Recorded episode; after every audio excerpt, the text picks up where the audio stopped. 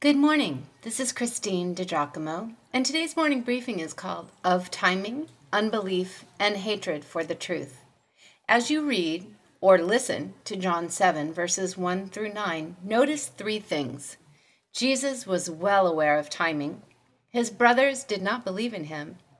The world hated him because he spoke the truth about them. John writes After this, Jesus traveled around Galilee he wanted to stay out of Judea, where the Jewish leaders were plotting his death. But soon it was time for the Jewish festival of shelters, and Jesus' brothers said to him, Leave here and go to Judea, where your followers can see your miracles. You can't become famous if you hide like this. If you can do such wonderful things, show yourself to the world, for even his brothers didn't believe in him. Jesus replied, Now is not the right time for me to go but you can go anytime. The world can't hate you, but it does hate me because I accuse it of doing evil. You go on. I'm not going to this festival because my time has not yet come. After saying these things, Jesus remained in Galilee. John 7, verses 1 through 9. John says it almost as an aside. Even his brothers didn't believe in Jesus.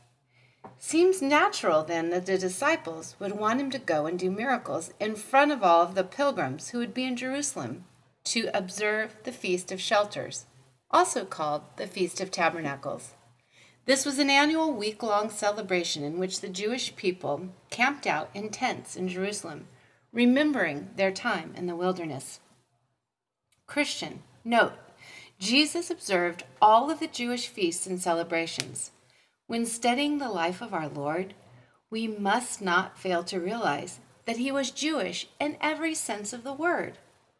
All of his life and ministry was in the Middle East, which to this day lives out Christian faith in a distinct manner, quite different from the West.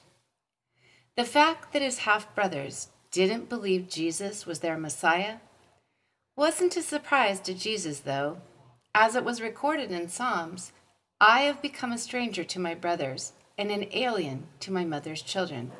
Psalm 69, verse 8. Mark goes further than John in his gospel, saying, They went out to seize him, for they were saying, He is out of his mind. Mark 3, verse 21.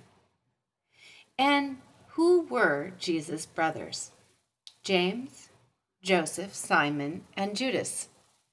But they would believe. They just had to see the resurrected Lord. Once they saw that Jesus did what he said he would do, he rose from the dead, they knew that Jesus was indeed the Messiah.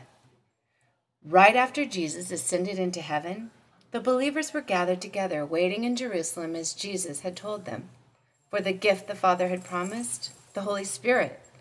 They all joined together constantly in prayer, along with the women and Mary, the mother of Jesus, with his brothers. It's recorded in Acts 1, verse 14. You see, their faith became sight when they saw the resurrected Lord. Then they professed him as their Messiah. The disciples pressed Jesus to go and do miracles before the pilgrims that had come to Jerusalem, but Jesus replied, Now is not the right time for me to go, but you can go any time. The world can't hate you but it does hate me because I accuse it of doing evil. You go on. I'm not going to this festival because my time has not yet come. After saying these things, Jesus remained in Galilee. Timing. Several times in the life of Jesus, we note that he says, It is not my time, or It is not time yet, referring to the plan of God for his earthly ministry.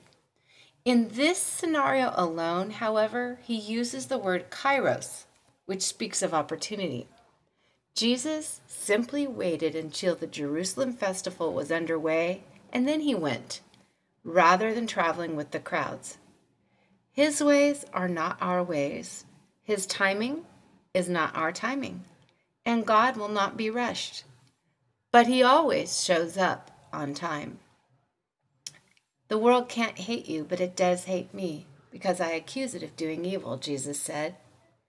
Do you think that made him sad? Too often, we do not think of the Son of God having emotion. Too often, we do not think that everything the Son felt, his Father felt. Of course, it made him sad. To be hated is a horrible feeling. But he knew before time began that is how it would be. In a small way, I know that feeling, whether with high school students or adults that I have led. When Christians decide they just want to be nominal Christians, that is, in name only, and they pull away, they often dislike me, especially the students.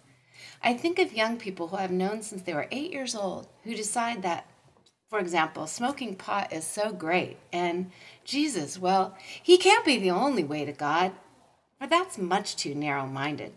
So they stay away from Fellowship of Christian Athletes and Sunday Night Live, and then in the next breath, I hear how they despise me.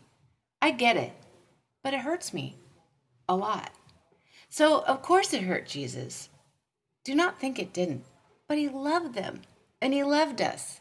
He loved the world far too much not to have counted the cost ahead of time and then do what he did. Oh, how he loves us.